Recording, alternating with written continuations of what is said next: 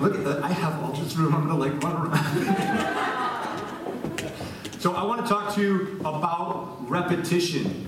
Right? Think about if you have children, or think back to when you were a small child. The phrase, Mommy, Daddy, read it again. Mommy, Daddy, read it again. I can't tell you how many times I read Salty the Seagull to my boys, right? Over and over again. Or how about the um, Gail and I were talking about maybe trying a new restaurant as we were driving here this morning, and then I was like, uh, no, no, no, that's like too scary. We're gonna like we're gonna go back to the same we're gonna go back to the same place that I know and I love, and just we have um, just that that favorite that favorite place. Um, or how about like a movie that you watch over and over and over again, right? And you know the lines from the movie? Like in my twisted brain, when somebody says, What's your name? I don't think Tom K. I think my name is Maximus Decimus Meridius. I'm commander of the armies of the north, general of the Felix Legions. I am a servant of the true emperor Marcus Aurelius. I am a father of a murdered son, husband of a murdered wife, and I will have my vengeance in this life or the next. you watch something enough, something is that important to you, right? I think, as twisted as that part is, I think that that comes from God, right? Bible tells us we're created in the image of God. And when we look at Scripture, we see over and over and over again, we see phrases and themes and ideas repeated. And that's what I want to I want to talk to you guys about this morning. This phrase that if you've been with us for the book of Genesis, that for the first 35 chapters got repeated a couple of times. Right? So we're gonna um, we're gonna go to Genesis chapter 1, and we're gonna start in verse 26. Then God said, Let us make mankind in our image and our likeness so that they may rule over the fish in the sea and the birds in the sky, over the livestock and all the wild animals, and over all the creatures that move along the ground. So God created mankind in his own image. In the image of God, he created them. Male and female, he created them. God blessed them and said to them, Be fruitful and increase in number. It's highlighted in yellow. That means it's important. Pay attention. Fill the earth and subdue it. Rule over the fish in the sea and the birds in the sky, over every living creature that moves on the ground. All right. So that phrase, right? Be fruitful and increase in number. We see that in Genesis chapter 1. We see it again in Genesis chapter 9 from God to Noah. We see it again in Genesis chapter 35 from God to Jacob. Be fruitful and increase in number. Now, that does not mean everybody has to get married and have children, right? That would mean people like Jesus and the Apostle Paul would be ruled out. They would not have fulfilled God's purposes for them, right? Um, and, a, and a very important tangent side note here, right? In Christianity, singleness is equally a high calling as is marriage. Right? The point of Christianity is not to get married and have kids. The point of Christianity is a relationship with Jesus, a relationship that causes you to turn to Him, that you move in and through and with Him and for Him. That's the point of Christianity. Now, can we be fruitful and increase in number through reproduction? Sure, absolutely, 100%. But, um, as one scholar says, okay, cool. Uh, to reproduce godly offspring means that we all must be involved in the work of sharing God's love with others the work of bringing life with us wherever we go. Right? That's what we want to do. We want to bring life with us wherever we go. That's how we be fruitful and increase in number. Some of your translations might say, be fruitful and multiply. So, God is the only one who can bring life from nothing. He's the only one who can bring life from death. So what, what is our part in that? What are, how do we participate in this? As in all things, it's through following Jesus, right? It's Jesus' example that we follow. And around here we use the terms, Ben, can you go to the next slide? We use the terms look up, lean in, and reach out. Look up, lean in, and reach out.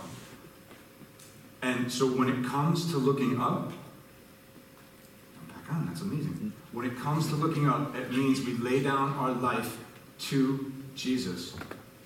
This is a really hard thing for us to do. It means we surrender, we surrender to Jesus. Surrendering means that we finally come to the end of ourselves. We come to a point where we say, I can't fix everything. I can't find everything. I can't turn back the hands of time, nor can I look into the future and know what's going to happen. I cannot always know what's best for me and for those around me that I love and I care about. That, if we just stopped right there, that would be like fatalism. That would be terrible. But it's not. And, I think, on the one hand, it's worship, right? Because we are recognizing and responding to the limits that God places upon us. Those are all His job, they're not our job. The other reason why it's not fatalist, fatalism is because Jesus can do those things. Jesus can fix everything. He can find everything. He operates outside of time. And he does know what's best. He has the power and the resources and, and, and, and the desire, the desire to move and act on our behalf. Right? So when we get to a point when we can surrender to Jesus, when we can surrender to Jesus, what happens, right? When we recognize the fact that we can't fix everything, but Jesus can, that He can and will do things that we can't, that gives us hope. And when we live lives filled with hope, we bring hope to those around us.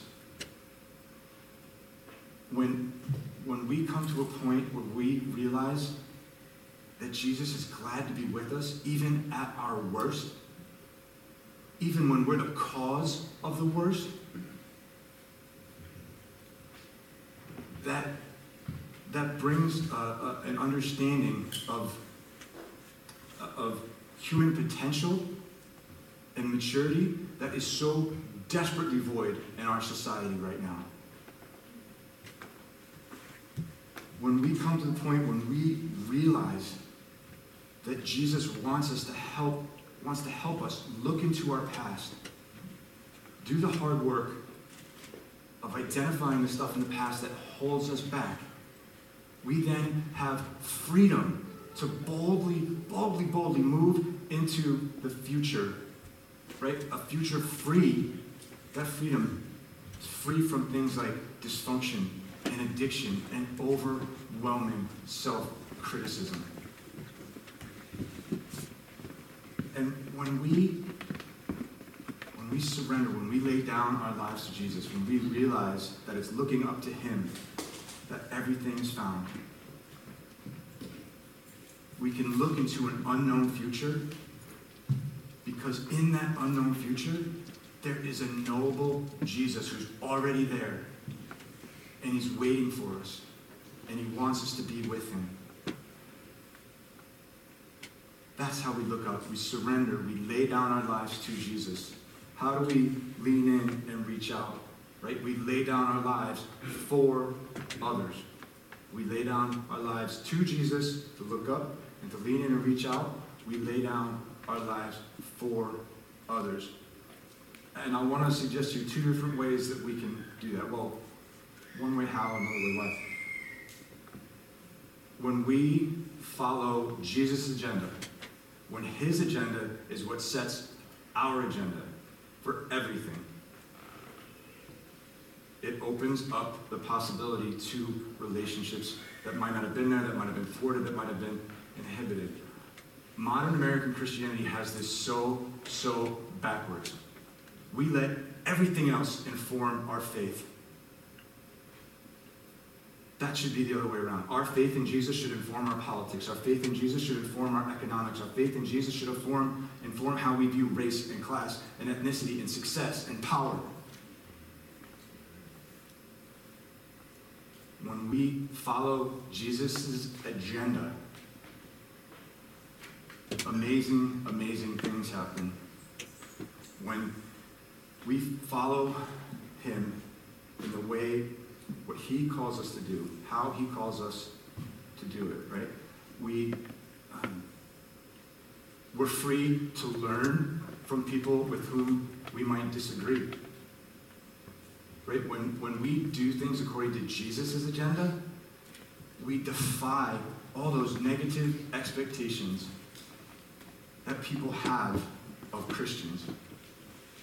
Where when we defy those expectations, we open up the door to life giving relationships. Whether it's somebody who might be from a different tribe of Christianity, or it might be from somebody who is on the other side of the world and thinks and believes and acts totally differently. Maybe somebody lives across the street and thinks and acts and believes totally. But it's not just following Jesus' agenda. It's not, it's going about things in Jesus' way.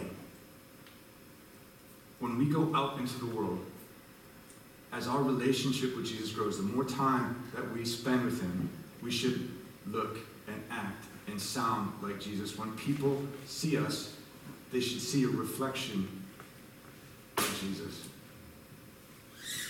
Right? In Jesus' agenda, in Jesus' way, right? That's how we lean in, and that's how we reach out.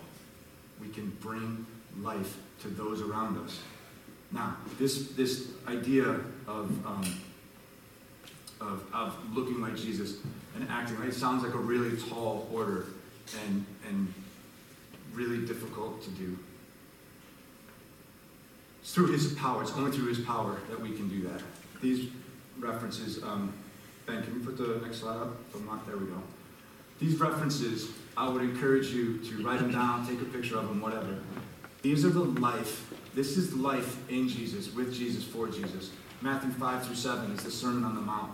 Right? If you didn't ever read anything else in the Bible ever again, I'm not telling you to do that. I'm just saying if hypothetically you didn't, you could spend a lifetime on Matthew 5 through 7 and learning about Jesus and the way he thinks and what he thinks is important. And then as we look at, at the, um, the other verses in Colossians, right, in Ephesians, and the fruit of the Spirit listed in, listed in, in Galatians, what it looks like when we surrender to Jesus. I want to read, um, I'm just going to read a passage from the, from the book of Romans. This is Romans chapter 12. I'm not going to comment on it. It's pretty, um, it's pretty self-explanatory about what following Jesus' agenda and Jesus' way looks like. This is Romans chapter 12, verses 9 through 21. Love must be sincere. Hate what is evil. Cling to what is good. Be devoted to one another in brotherly love. Honor one another above yourselves. Never be lacking in zeal, but keep your spiritual fervor, serving the Lord. Be joyful in hope, patient in affliction, faithful in prayer. Share with God's people who are in need. Practice hospitality. Listen to this. Bless those who persecute you. Bless and do not curse. Rejoice with those who rejoice. Mourn with those who mourn. Live in harmony with one another. Do not be proud, but be willing to associate with people of low position. Do not be conceited. Do not repay anyone evil for evil. Be careful to do what is right in the eyes of everyone. If it is possible, as far as it depends on you, live at peace with everyone. Do not take revenge, my friends, but leave room for God's wrath. It is written, It is mine to avenge. I will repay, says the Lord. On the contrary, if your enemy is hungry, feed him. If he is thirsty, give him something to drink. In doing, in doing this, you will heap burning coals on his head. Do not overcome, do not be overcome by evil, but overcome evil with good. Look up, lean in, reach out. There is a directionality to that. Right? If we try to do, if we try to lean in, and reach out without being attached to Jesus, it is exhausting. It would feel like nothing more than dreary, joyless, obligatory religion. But if we attach ourselves to Jesus, right? If we pursue this relationship, which we are hardwired for, which we were created for, the relationship between Jesus and his children, between you and I, is like that of a newborn and its mother. Right? A newborn will not make it without its mother. We need that connection to Jesus. And out of the overflow of that relationship, right? We start by looking up. Out of the overflow of looking up, out of the overflow that comes from surrendering our lives to Jesus, then we can lean in and reach out joyfully. We can be glad to be with people who might disagree with us. We might be glad to be with our children who are having a bad day. Our children might be glad to be with us when we're having a bad day.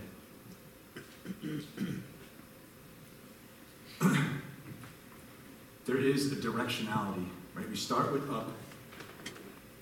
We look to God for everything, and then He fills us. And we come together as the family of God, as brothers and sisters. And we encourage one another, and we support one another, and we challenge one another.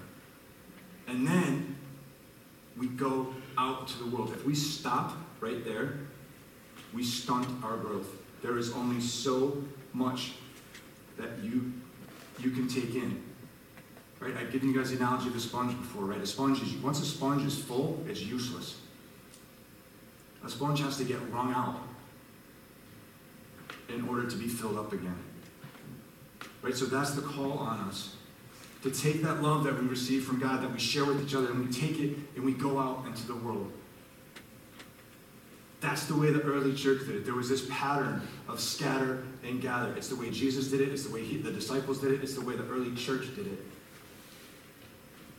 Jesus would start and he'd spend time with his Father. He'd go away to lonely, solitary places, and spend time with his Father.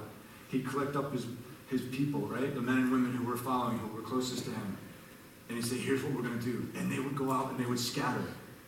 They would separate from each other for a time to bring God's love and the news of his kingdom to where it was sorely needed, to those poor in resources, poor in spirit. And then they would come back together and they would celebrate and they would ask questions and they would encourage each other and they'd share and they'd hear from God again and then they'd go back out. Right? Think about we spent almost a year in the book of Acts. That's what happened in the book of Acts. They were all together in Jerusalem and the Holy Spirit came upon them and they did amazing things. And they were filled up and they shared with each other. They were radically committed to each other. This passionate pursuit of Jesus, this radical commitment to one another. And then they courageously went out. There was a persecution that broke out, right? So they were forcefully scattered. However, they were also super, super intentional about creating these centers of Jesus followers out away from Jerusalem, out away from Antioch. Right? Judea, Samaria, to the ends of the earth. They went out. Paul would plant a church and then he would go out and he would come back and he would celebrate with them. There is a rhythm to what we're doing. That, this is what we are doing right now. We are gathered together to celebrate. We are gathered together to worship God, to glorify Him, to support one another, to challenge one another, to encourage each other, so that we might go back out. We might go back to our locations. We might go back to our houses. We might go back to our jobs, back to online, and bring God's love with us. And then you know what? On Christmas Eve, we're going to gather back up again, and we're going to celebrate, and we're going to have a great time worshiping Jesus. And then at the end of January, we're going to gather back up again and we're going to celebrate. And then at Easter, we're going to gather back up again and we're going to celebrate. Each time, we're going out and we're bringing God's grace and mercy and love and forgiveness. This is super intentional what we're doing. And this feels different, and it should. This should be a bigger celebration. Right? And we go out and we do our thing and we and we we love people that are hard to love because Jesus loves us when we're hard to love. And then we come back together and we go out and we do it again. We come back together, we go out and we do it again. The short answer is how do we bring life with us wherever we go? We lay, lay down our lives to Jesus for others. We follow the directionality of up, in, and out. But here's the thing the great paradox, the great paradox of Christianity is this that in order to find the life that is truly life, we have to lay down our lives first. Ben, you guys can come back up.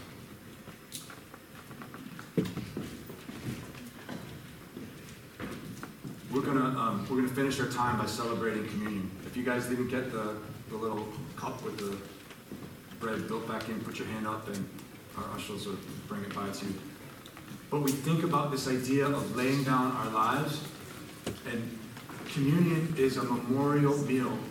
Jesus asks us to remember, to remember him, but specifically remember how he laid down his life for us. so that we might be in relationship with him. He laid down his life to take the punishment that we deserve and to conquer evil, all of it, once and for all. And so when we share this communion meal together, that's what we do.